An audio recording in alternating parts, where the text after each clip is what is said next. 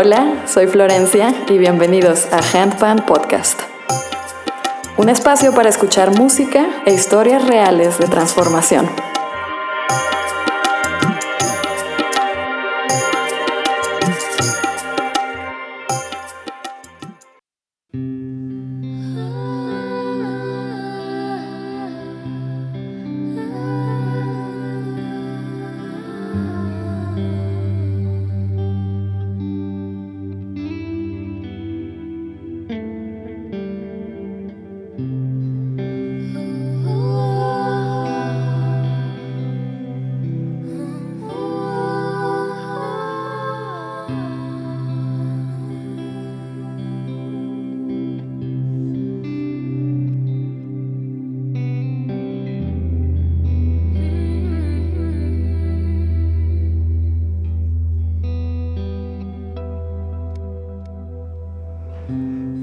Hola, bienvenidos al estudio, un espacio para contar historias y escuchar música.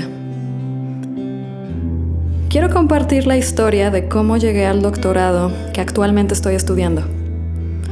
En el mundo de la academia he escuchado distintas historias de por qué la gente decide estudiar un doctorado y pasar cuatro años en adición a la licenciatura y la maestría en salones estudiando, escribiendo y generando conocimiento.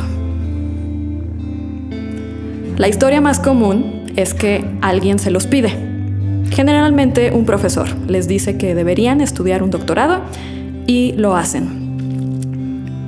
Otras veces es una sed de conocimiento, aunado a la garantía de que tener el título de doctor en filosofía abrirá las puertas a muchos trabajos. Hoy yo quiero contar mi historia.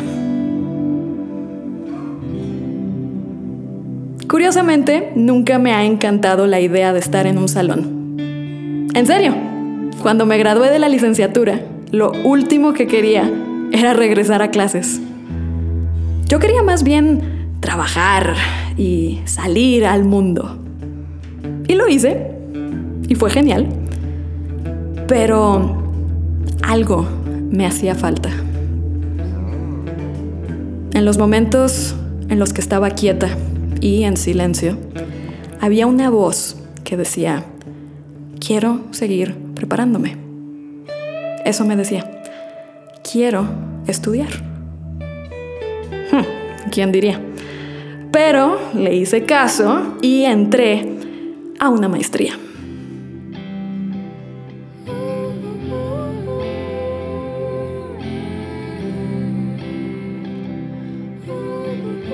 El primer semestre mis profesores ofrecieron un seminario sobre cómo prepararse para ser un candidato a doctorado.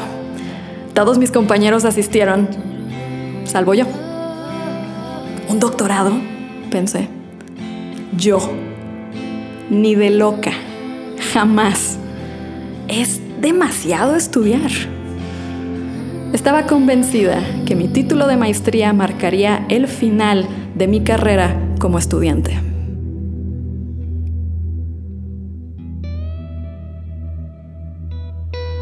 Terminé mi primer año de maestría y lo amé. Sí, fue estresante. Nunca había hecho algo tan difícil. Pero pasé mis clases, me gustaba enseñar y, sobre todo, disfrutaba trabajar con mis profesores. Era un deleite hablar con gente muy lista, muy bien preparada y con genuinas ganas de ayudarme a aprender.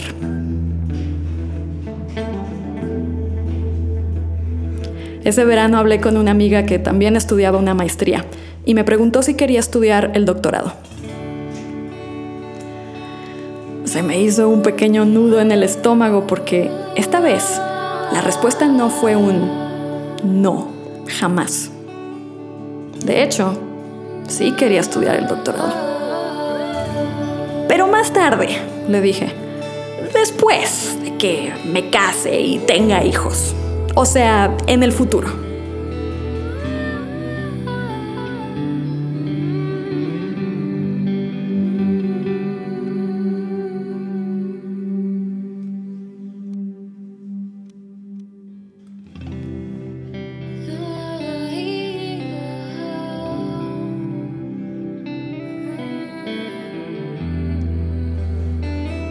Regresé a mi segundo año de maestría y lo único en lo que podía pensar era el doctorado. La idea me emocionaba y me asustaba. Si la maestría me parecía difícil, ¿qué sería de mí en el doctorado? ¿Qué pasa si no puedo? ¿Qué pasa si es demasiado difícil? No se lo dije a nadie, pero resistía mi deseo por estudiar un doctorado. Estaba confundida.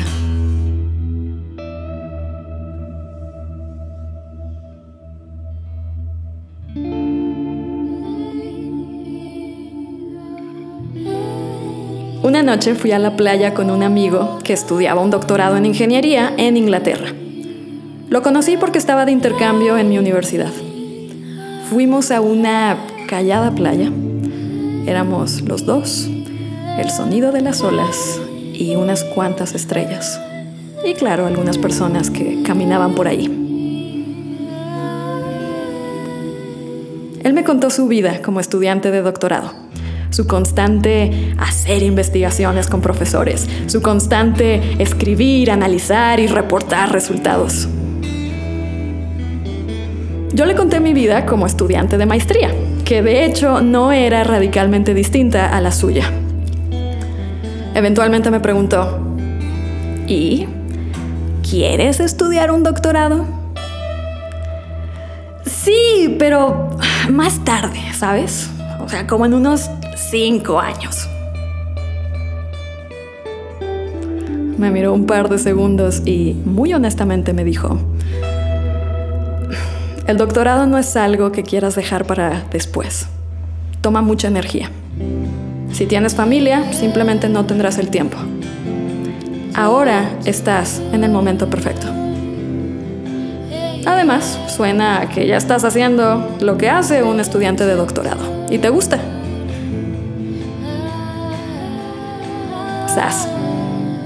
Su comentario me dio esperanza de que quizá el doctorado sí era para mí.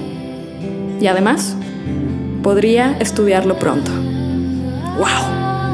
En eso mi corazón explotó.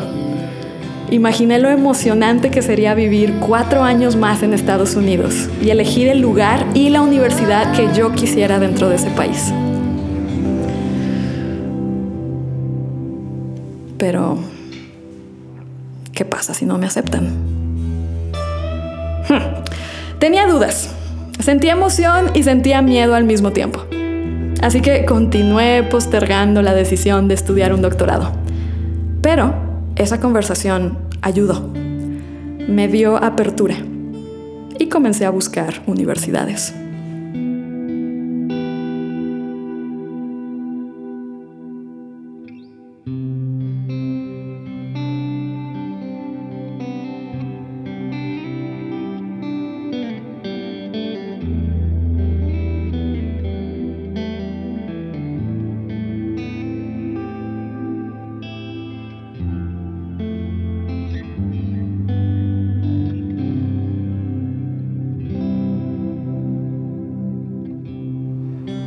Al mes de tener esta conversación, viajé a Dallas, Estados Unidos, a una conferencia de comunicación. Yo no presenté nada. De hecho, nunca he presentado nada en estas conferencias. Pero mi departamento accedió a pagar el viaje para que yo viera el mundo de la academia en su máximo esplendor.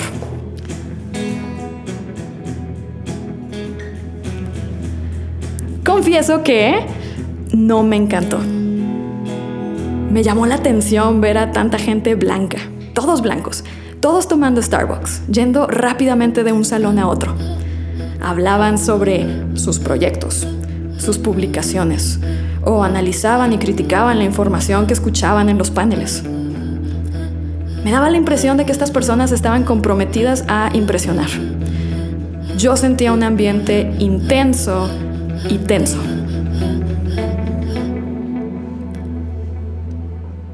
En esa época yo vestía en mi máximo esplendor de hippie. Me encantaban los temazcales. Y mi idea ideal de un viernes por la noche era acampar en la playa con amigos, fumar y reír. En este nuevo mundo me sentía ligeramente fuera de lugar. Pero lo intentaré, pensé. Mis profesores fueron lo suficientemente amables como para patrocinar este viaje. Intentaré aprender.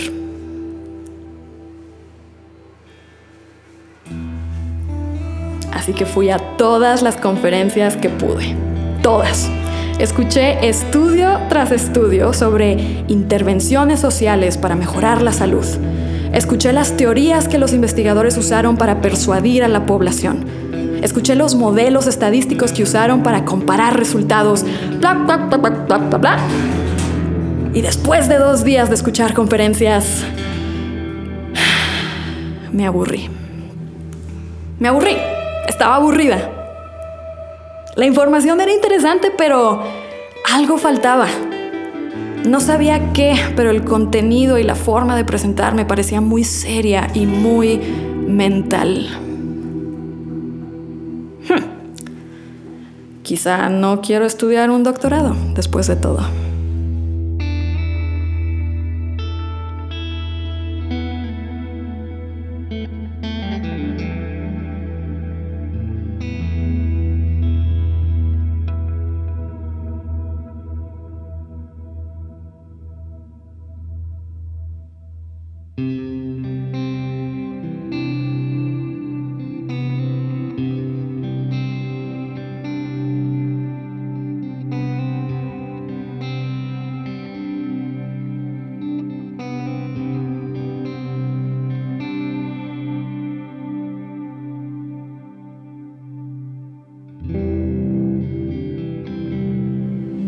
El último panel al que planeaba asistir fue el panel de listening.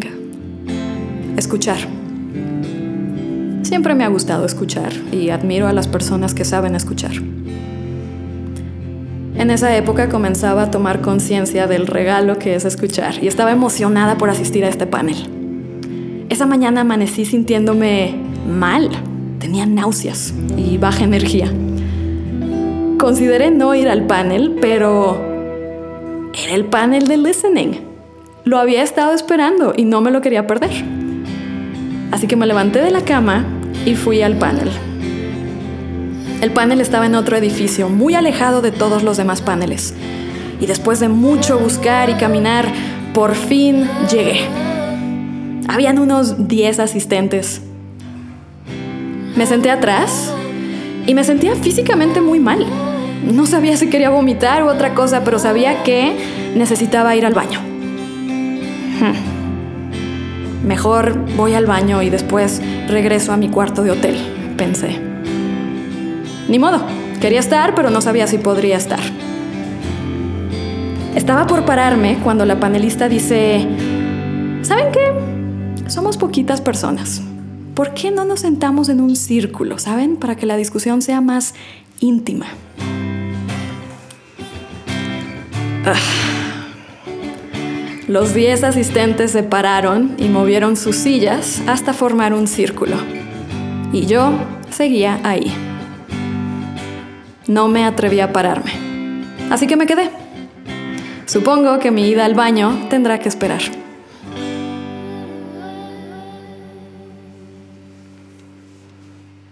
Y en eso comienza la primera presentadora hablar sobre un proyecto llamado Free Listening.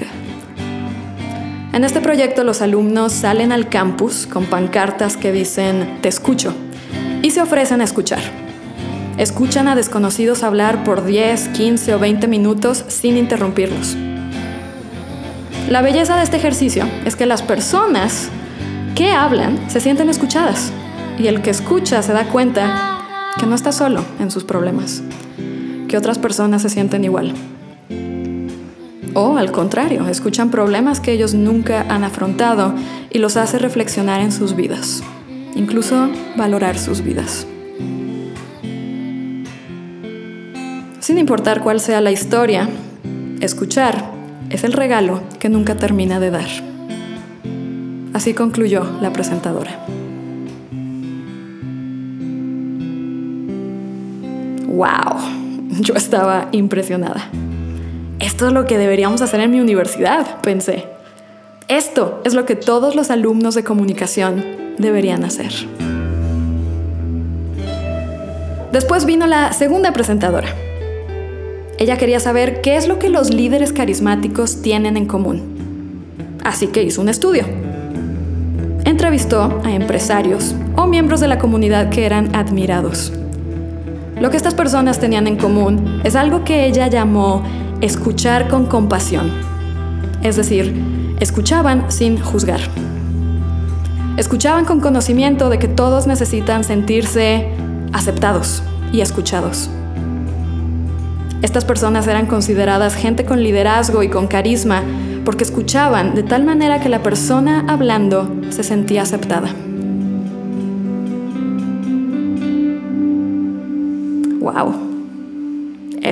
Es lo que estaba buscando. Las humanidades. Menos fórmulas, menos teoría y más historias. La belleza de dos personas comunicándose y el efecto que esta comunicación tiene en ambas. Hmm. Supongo que sí hay gente haciendo cosas chidas en la academia, pensé. Y qué bueno que no fui al baño.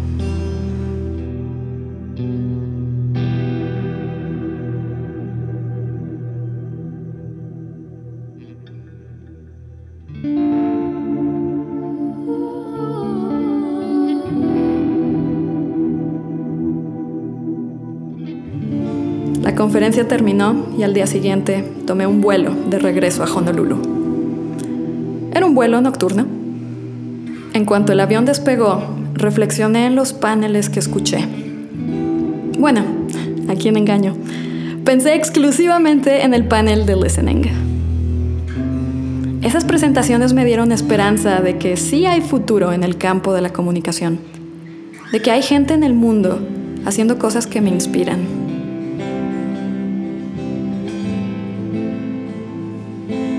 Y en eso quise ver la película de Moana. Ah, tengo muchas ganas de ver Moana, pensé. Moana, Moana, quiero ver Moana. Por suerte, el asiento de enfrente tenía una pantalla y la aerolínea estaba pasando Moana. Vi los primeros 10 o 15 minutos hasta que cantan la primera canción.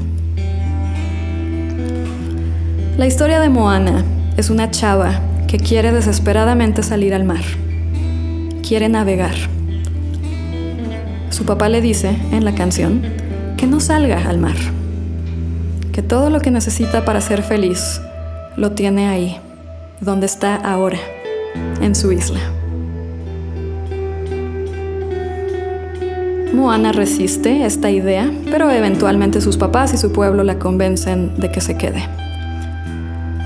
En eso, Moana camina a la playa y se encuentra con su abuela, quien está bailando hula.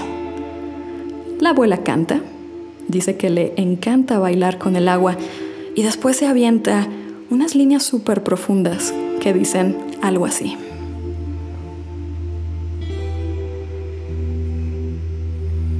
Ser hija de tu padre, valor te da.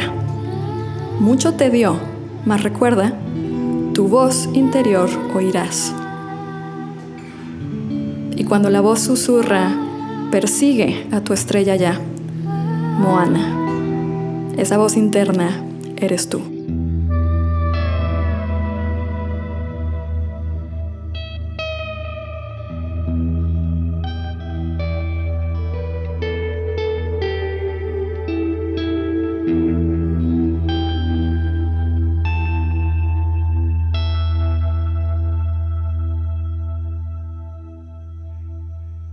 En ese momento pausé la película y comencé a llorar.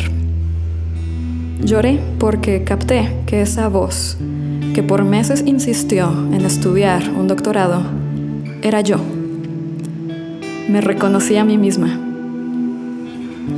No sé si la voz venía de mi corazón, de mi alma, de mi intuición o de las tres, pero esa voz era yo.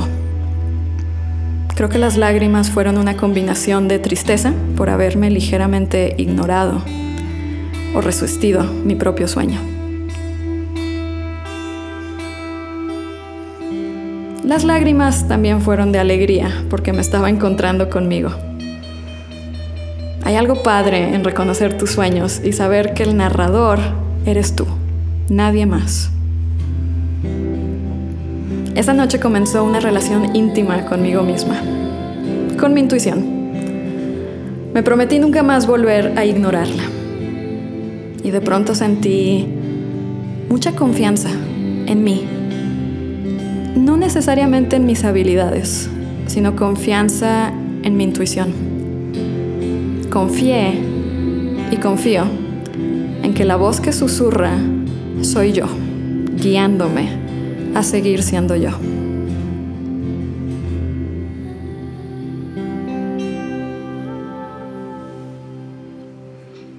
Esa noche en el avión decidí estudiar un doctorado. No sabía cómo, no sabía cuándo, no sabía dónde ni con qué dinero, pero sabía que iba a suceder. Confía en mí, en mi voz, en que mis deseos soy yo, guiándome a seguir siendo yo. Y esa es la historia de por qué decidí estudiar un doctorado. Así que, ¿quién eres tú?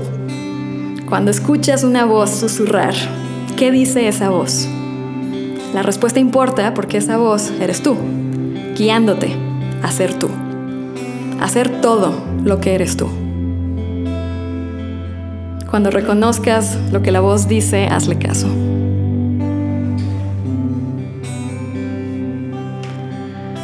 Me despido con un gracias por escuchar mi historia y namaste desde la intuición en mí hasta la intuición en ti. Gracias por escucharme.